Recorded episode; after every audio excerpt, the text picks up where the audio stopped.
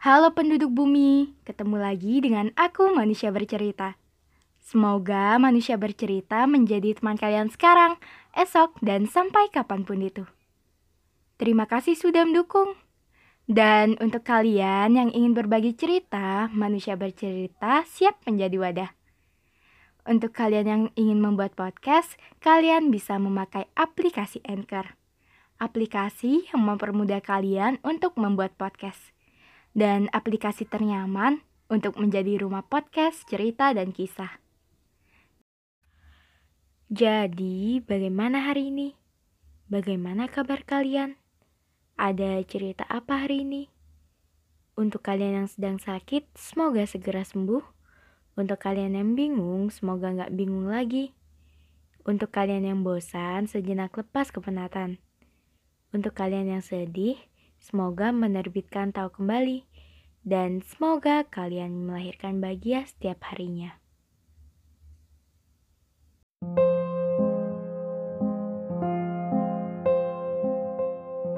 Di podcast kali ini berbeda dari podcast sebelumnya. Ungkapnya akan berbagi cerita untuk kita. Sekadar informasi, kalian bisa kepoin Instagram @ungkapnya Oke, di podcast kali ini ungkapnya akan berbagi cerita tentang kehadiran. Selamat mendengarkan ya.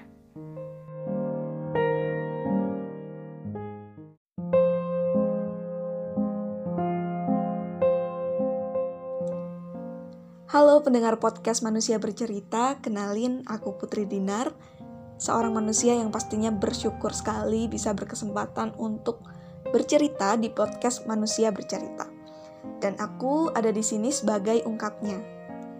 Sebelumnya kenapa aku bilang di sini sebagai ungkapnya, tapi di awal aku tetap ngenalin diri sebagai Putri Dinar dan ini mungkin akan beda seperti kolaborasi-kolaborasi sebelumnya yang biasanya aku bakal nyantumin salah satu aja. Ini adalah karena di sini aku mungkin tidak hanya akan membawa diri aku aja, tapi juga perasaan beberapa orang di sekitarku atau beberapa yang aku dapatkan di tahun 2020. Jadi di tahun 2020 ini aku cukup uh, belajar tentang hadir. Menurutku sendiri hadir itu tidak sekedar ada, tapi benar-benar datang sehingga ada makna atau manfaat di dalamnya. Ini berawal dari kisah tragis patah hati dua kali di tahun ini. Ini benar-benar gak mudah sih. Karena patah hati pertama ini adalah dengan orang yang udah bareng sama aku selama kurang lebih sekitar enam setengah tahun. Tapi kami harus berhenti karena memang tidak memungkinkan untuk dilanjutkan uh, dengan berbagai masalah sebelumnya tentunya. Nah ini awalnya nggak mudah banget pasti sama sekali nggak mudah karena enam setengah tahun itu pasti udah banyak banget tempat yang disinggahi pengalaman dan hal baru yang dilalui bersama. Ini rasanya aneh banget kalau tiba-tiba hal-hal yang biasa itu jadi kenangan gitu. Nah, dari sini aku menemukan kehadiran yang pertama bahwa aku ini sangat perlu hadir untuk diriku sendiri. Setelah patah hati ini aku benar-benar kayak balas dendam pada diriku sendiri. Hal-hal yang dulunya nggak bisa aku lakuin dengan leluasa. Jadi sekarang itu bisa lebih aku putuskan sendiri gitu apa pun yang aku pengen. Kemudian kayak uh, aku bisa memutuskan suatu hal dengan pertimbanganku sendiri tanpa mengkhawatirkan apa pun ataupun siapa pun. Sampai pada akhirnya aku benar-benar mensyukuri adanya patah hati ini. Kayak ini adalah hal langka yang berdampak baik buat aku. Kalau nggak patah hati aku nggak mungkin ada waktu untuk banyak me time. Aku nggak mungkin bisa refleksi diri sampai se eksklusif ini gitu. Jadi kerasa bahwa aku itu perlu hadir buat diriku sendiri gak semua itu tentang orang lain gitu. Sampai setelah aku sembuh aku bertemu dengan seseorang yang bisa menemani aku berproses. Jadi setiap aku lakukan itu benar-benar disupport penuh. Aku di sini nggak dibiarin sendiri tapi juga nggak dikekang. Jadi aku kayak menemukan porsi yang pas buat aku gitu. Suatu keistimewaan yang benar-benar istimewa bisa bertemu dengan orang seperti dia sampai suatu waktu dia kayak ngejauh hilang gitu. Nggak tahu pasti ini kenapa. Jadi patah hati kedua ini lebih ke patah hati padahal belum sempet memiliki gitu. Dari sini aku sadar ada yang nggak beres nih dari aku. Mungkin aku udah menikmati kehadir kehadiran diriku untuk aku sendiri tapi ternyata itu nggak cukup. Aku nggak merasa bahagia karena aku nggak bisa hadir untuk orang-orang terdekatku apalagi di masa pandemi ini kan bener-bener aku nggak bisa tanya secara langsung saat aku tahu teman-temanku itu nggak baik-baik aja gitu. Kayak chat telepon itu nggak bisa nyembuhin gitu. Harus banget kita ketemu biar selesai. Akhirnya di suatu waktu aku ketemu dengan beberapa teman dekat. Nah ini termasuk ada seseorang yang sempat ada untuk support aku tadi dan tiba-tiba hilang. Atau orang yang ada karena orang yang menjadi sebab patah hati kedua aku gitu. Aku ketemu dengan mereka dengan banyak orang tapi satu persatu sih gantian gitu. Kayak beda bulan aku ketemu satu satu. Dan ternyata teman-temanku mereka ini memiliki masalah yang luar biasa bahkan sebagian ini udah berhasil buat melewatinya. Di sini rasanya sadar kayak aku ke mana aja ya nggak tahu temanku yang pada saat itu butuh banget tempat cerita yang butuh banget didengar.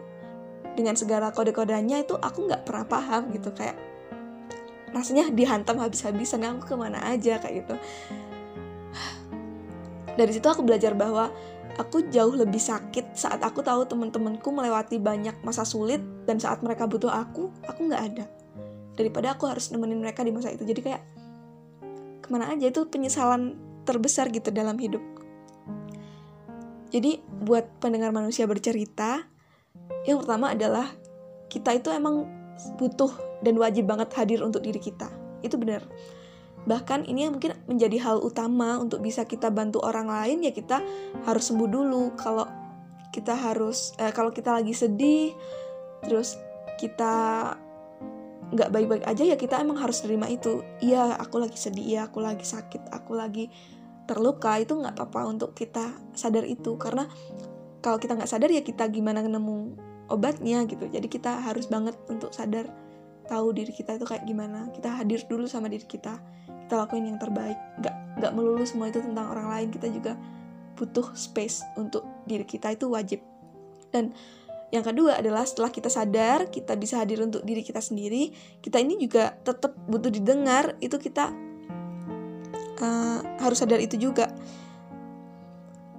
Karena uh, setelah kita sadar kita sedih itu nggak selamanya kita sendirian gitu loh. Pilih satu atau dua orang yang paling kamu percaya untuk berbagi cerita. Gak usah takut kalau nanti kita cerita sedih dia bakal terpuruk. Sedangkan masalahnya juga mungkin lebih banyak dari kita itu nggak usah berpikir seperti itu deh kayaknya. Atau nggak cerita karena kita takut jauh jadi lebih beban dan sebagainya karena udah aku udah aku alamin gitu.